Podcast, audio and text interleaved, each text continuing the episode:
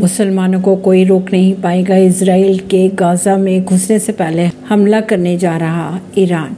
Israel Hamas की लड़ाई में ईरान भी अब कूदता दिखाई दे रहा है। ईरान ने कहा है कि अगर इसराइल गाजा में ज़मीनी कार्रवाई शुरू करता है तो उसे नतीजा भुगतने के लिए तैयार रहना होगा।